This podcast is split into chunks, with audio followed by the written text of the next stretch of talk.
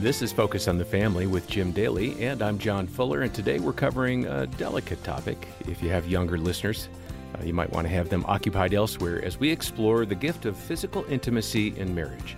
It's a beautiful gift from God, and I'm really looking forward, Jim, to diving into this content from one of our best of 2022 broadcasts.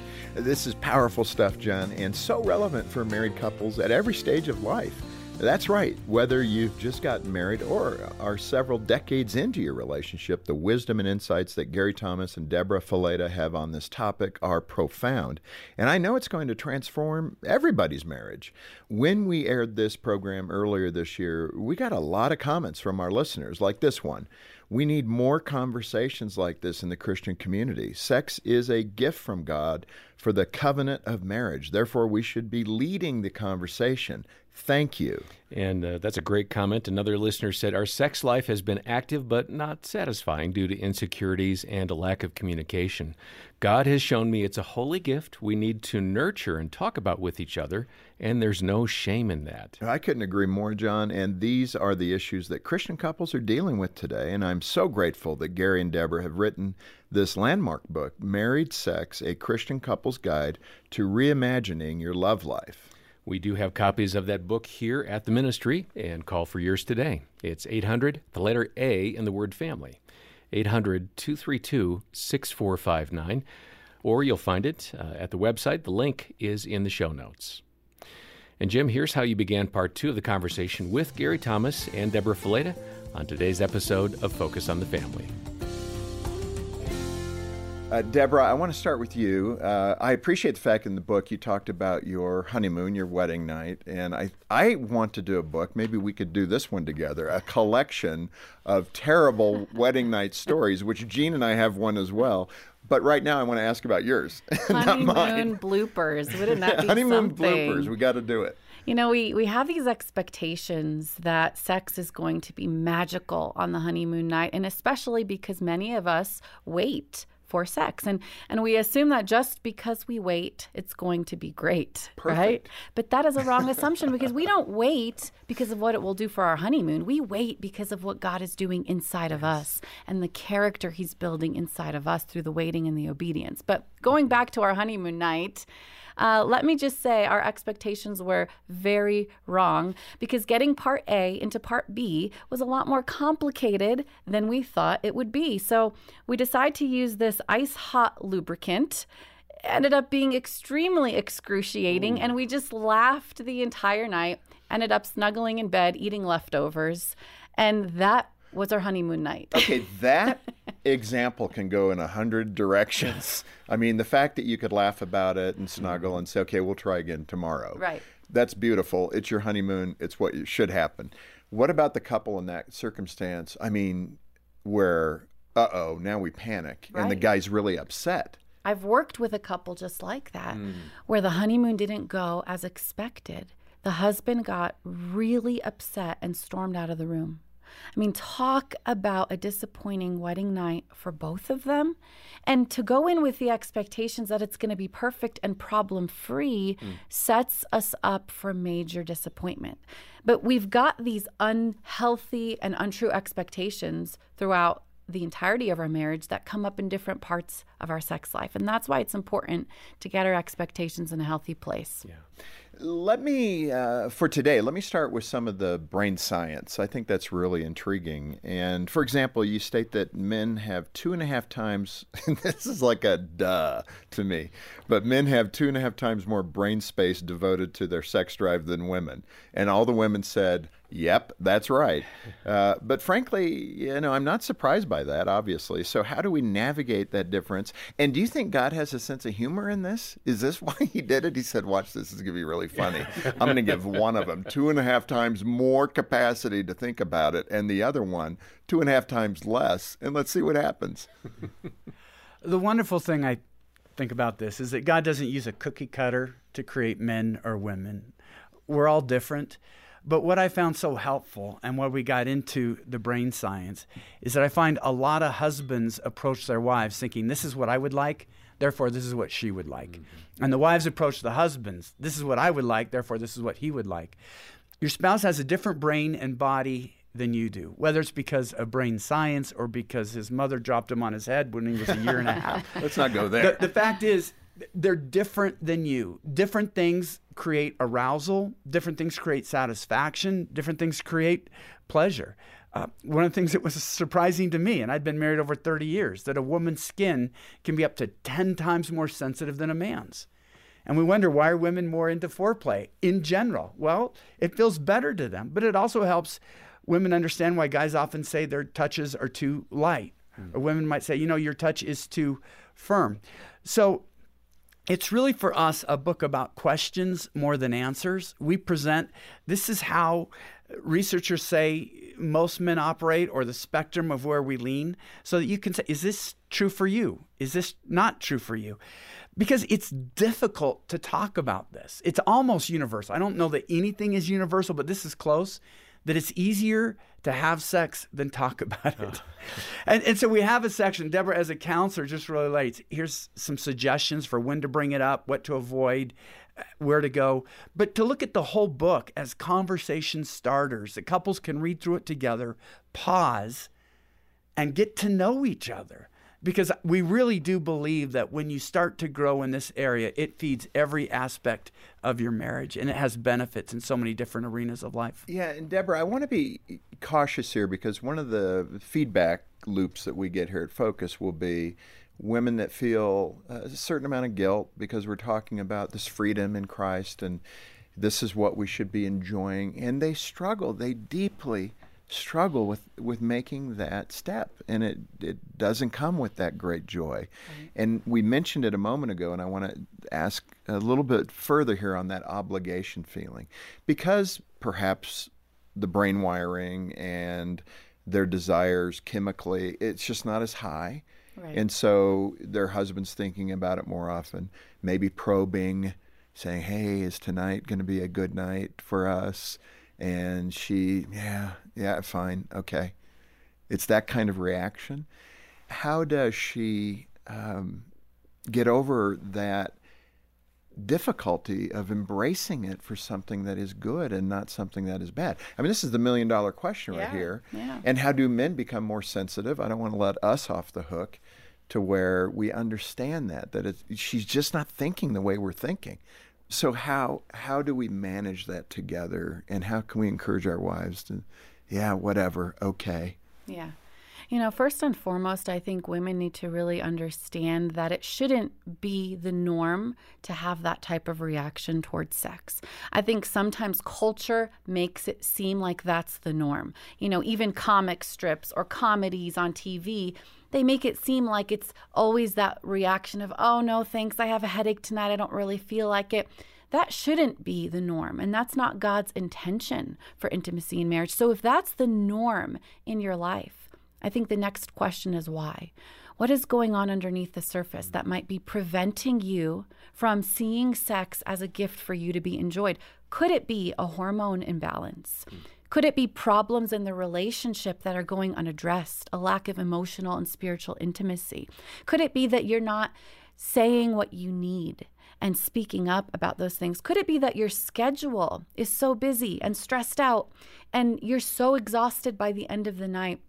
I want women to really begin to reframe this conversation and see sex as a gift for them. Maybe it's not mutually pleasurable, and part of the next steps means sharing with my spouse what I need to make it mutually pleasurable. And conversations about these type of things are what help us to get there. You know, the average couple isn't comfortable talking about sex. I bet you the majority of people listening are even cringing a little because this is not a conversation that we're taught to have on a regular basis, but it should be. And let me assure you, the more that you talk about this, the more comfortable you're going to be talking Absolutely. about it, the easier it becomes. And I, I can't say amen enough to that because I do think we give over so much territory to the enemy in this space and then we don't communicate well. I do want to come back on helping men better understand that. And Gary, you can take a swing at this as well, but I want to hear Deborah's thoughts first. Sometimes, again, the stereotype, we're a little dense. I can't read your mind. You got to kind of tell me how I can help us here. For that husband, and with all the counseling you do of couples, what is the roadmap for the husband to say, building emotional intimacy looks like this. I mean, seriously, some of us don't know. Right. We don't know what that means to connect emotionally. Please tell me the secret. You know, think about emotional connection like a spider's web. Every little string is building something bigger. It's building something that's going to last. It's building this connection that you're weaving between you and your spouse. So, everything from the affection that you give through your touch, the compliments and affirmation that you give through your words, the time that you offer her, the attention, the listening ear, the teamwork mentality as you're navigating and raising a family. All of these things build strings of emotional connection one to another. And I think your sex life should almost be a gauge for you men. When you feel like your sex life isn't where it should be, You've got to look at the emotional tank in your marriage and see have I been fueling the emotional Boy, tank? good. Because if it's not full, your hmm. sex life is going to suffer as well. And women said, yes, that's exactly right. And we're at like a quarter tank or less. They said if you want to arouse my body, you've got to start by arousing my heart. Okay, that is good. That is good stuff. Uh, Gary, let's turn it to you. When we're talking about husbands approaching their wives for that, you know, whatever, it- it'd be good to know some tricks that you've heard. I know that, like Ted Cunningham, who we've had on the broadcast, they light candles. Now, I think my house would burn down. you know, honey, here's the lit candle. What are we saying? But there can be some mechanisms that a husband can use to probe that question. How should we as husbands kind of probe that sensitive area, knowing that we could get rejected? And that's tough. We need to talk about that too when your wife is saying, nah, I don't feel like it tonight. And that happens the next night, the next night. What, what do we do? The two things I'd say to husbands, two different areas. One, for emotional attachment, empathy will go a long way. That you care about your wife's well being in all areas. what does that sound like in that exchange? Yeah. What that does the when- husband when say? she's presenting a problem, you're not just trying to fix it. Mm-hmm. Rather, you're trying to say, "Boy, that's difficult. I understand." And then active listening would be the second part of it. Tell me more. Instead of just give me the Reader's Digest version. Try not to make it too painful. Be You're curious. crushing me right now. You're killing me. Tell me more. And so that that really the third aspect, we're in this life together. If you're too busy, it hurts me. If you feel like you've got too much on your plate, I want to help take something off. Not that I'm adding another burden to you, but we're doing life together. So you're creating this unified response. Too often in discussions on marital intimacy, we're pitting husbands against wives and we're exacerbating the battle rather than saying we want to be in this together. But the second part of that, I think, comes to focus on mutual pleasure, understanding. We, we have this whole chapter, it's in the Song of Songs on the five senses, the way that we can make it more special by looking at each of the senses.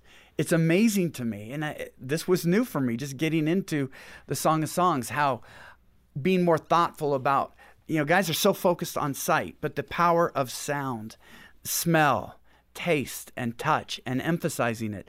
So that if our wife's pleasure comes first, she's more likely to want to go back the next time because she knows there's a, frankly, a big payoff for her if she becomes open to the idea. Um, so I, I think empathy and kindness, mutual pleasure, uh, focusing on her being satisfied sets you up for what goes forward. I'm laughing because in that context, I mean, Jean and I just had this conversation because she, when we're sitting in the morning talking, having coffee together, connecting, which is mm-hmm. good, right? Yeah. You're all giving me an A right now. But the other day, she'll often start with the situation. She's down the line of the story. I don't have the context for what she's talking about. And I'll, I'll say, Can you give me the banner? Then fill in the detail because she starts with the detail. I'm going, I don't know who you're talking about. And she'll, ah, well, I was going to give that to you at the end. I go, oh, it helps me if we start there and then I can understand context. But even that is to your point, Gary. I'm not kind of just listening and biting my tongue and saying, okay, I can go uh, items, then big noun and understand the context later. But for her, she wanted that to be a little surprise, right? That's what you're saying. Yeah. Well, I know a couple where I love it. They they're stereotypical. It's not always this way, but she values emotional connection so that she can be physically intimate. He feels like he wants to be physically intimate before he can open up emotionally. It's not true with every couple. That's a stereotype. It's often true. But rather than see those as warring against each other, they see it as two different barometers. If he notices a physical yearning, he says, How do we get connected as a couple? If she notices the emotional disconnect, how do we get connected as a couple? So rather than, Well, you've got to be physical so that I can be emotional, she says, I can't be physical if we're not emotionally connected. And he says, It's difficult for me to be emotionally connected if we're not physically connected because they both value connection. Emotional attachment is what they both strive after they see it as two different warning lights. We don't want to let this go on too long and then deal with the underlying issues. That doesn't mean, okay, we got to have sex or we got to have a deep talk right now. It's what's happened. In their case, it was, are we too busy? Have we not done the check-ins? They like to do morning check-ins and then weekly check-ins. Um, Deborah and her husband John often do weekly check-ins as well. But, but it's looking at it rather than selfishly. Okay, how can I get my need met? It's a barometer. Okay, we're not connecting as a couple. It's not healthy that either of us are living long term with unfulfilled desires like this. So how do we get reconnected jointly, mm. not one against the other, but both and. Mm. Let's move into some of those common problems, uh, w- which again is meant to be helpful. So if you're identifying with one of these, that would be the trigger to say, okay, I need to get the book, get in touch with Focus, get a hold of a counselor, and that's our intention to move you along into a healthier continuum. That's the goal for all of us. Um, let me go back to that disappointment and maybe with the couples that you're counseling with, Deborah, you can give us some insight here, where uh, it's that regular pattern of husband probing, wife rejects, husband probes, wife rejects, and that pattern goes on. And and there may be connection, physical connection, whatever that you know once a month or twice a month, but it's more infrequent than what would probably be healthy. And everybody struggles with that number, right? Everybody, get to that question, Jim. What's a normal sex life look like? And maybe you can weave that in. But the point of it is the rejection, because when that happens, men turn to anger and they you know don't know how to manage that rejection perhaps and they need to work on that so just as a common problem right there how do you manage not connecting and not taking that personally yeah so, one of the number one problem spots that come up in marriage is a difference in desire. And oftentimes, I'll have each person in the marriage write down the number that they would like to have sex per week. So, the husband writes down a number, the wife writes down a number. And what's interesting is most often the numbers aren't that far apart. And so it begs the question more than how many times do we want to be having sex? The deeper question is why? Why is this the number of times I want to be intimate in my marriage? And why are we not achieving this number? Let's have that conversation that's because good. that's where we start. Yeah. And maybe the answer to that is we're not emotionally connecting and we need to work on that. Maybe the answer to that is our schedules are just too full and we don't have the time. We're not prioritizing it. For each couple, the why is going to look a little bit different. But in order to get on the same page, the why is the most important thing to ask. That's the root that we have to get to in order to solve that problem. And what you'll find, and one thing that we've seen in the research that we've done, is that most couples want to have sex more than they are. They're just not sure how to get there and they're not having conversations about it. No, that's good. And it would indicate something is not quite as healthy as it needs to be.